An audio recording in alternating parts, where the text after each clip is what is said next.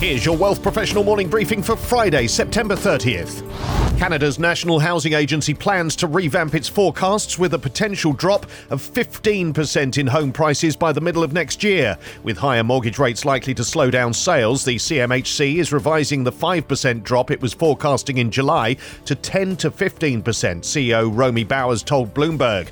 Variable rate mortgages at RBC, which were offered at less than 2% in February, are now over 5% and poised to go even higher if the BOC lifts rates in October as expected.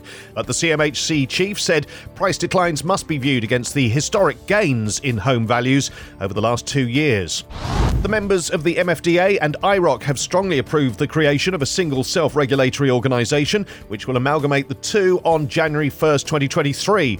The members of both SROs passed a special resolution by more than the required two thirds of members who were entitled to vote, signalling strong support for the SRO reform initiative that the CSA proposed and then consulted on.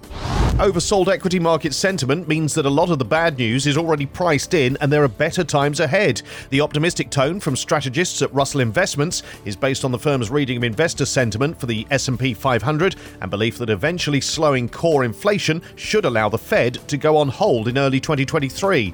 The bad news may include a US recession in 2023, although the firm stops short of saying it's likely. However, there are several headwinds that investors are concerned about, including the inverted treasury yield curve, where the spread between the 10-year and 2-year yield is the most negative in 40 years. The state of the European economy is cause for concern currently, with the region's historic reliance on Russian energy a key focus. Russell Investments is expecting a tough winter for that region, with high energy costs weakening consumer spending and industrial production.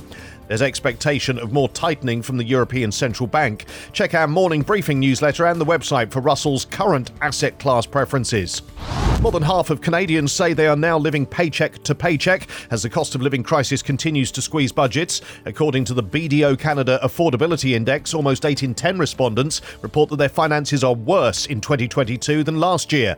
Meanwhile, debt is a concern, with 82% reporting that their levels of debt has increased, up 14 points from last year, while 42% say that their debt has become overwhelming. That's almost double the 2021 level. Inflation means that there's less money available to save for emergencies, large purchases, and retirement. Six in 10 respondents are saving less than they were in 2021 or not saving at all. More than two thirds of younger Canadians say they have no retirement savings at all, and 32% of all respondents say they have no idea what their retirement plan will be. For one third, they believe they'll never stop working despite wanting to retire. Even as worries over the pandemic start to recede, Canada's entrepreneurs are fighting for financial survival as new economic pressures hit their businesses. In a recent survey conducted by Equifax Canada, 82% of small business owners said they wanted the government to do more to combat inflation. A survey of 300 small business owners across the country found that 87% of them said they had to raise prices to cover rising operating expenses, and 78% acknowledged that this decision is hurting their company's bottom line, with 59% wanting to expand their business but having limited access to business financing. Managing cash flows is one of the challenges encountered by 60% of survey participants.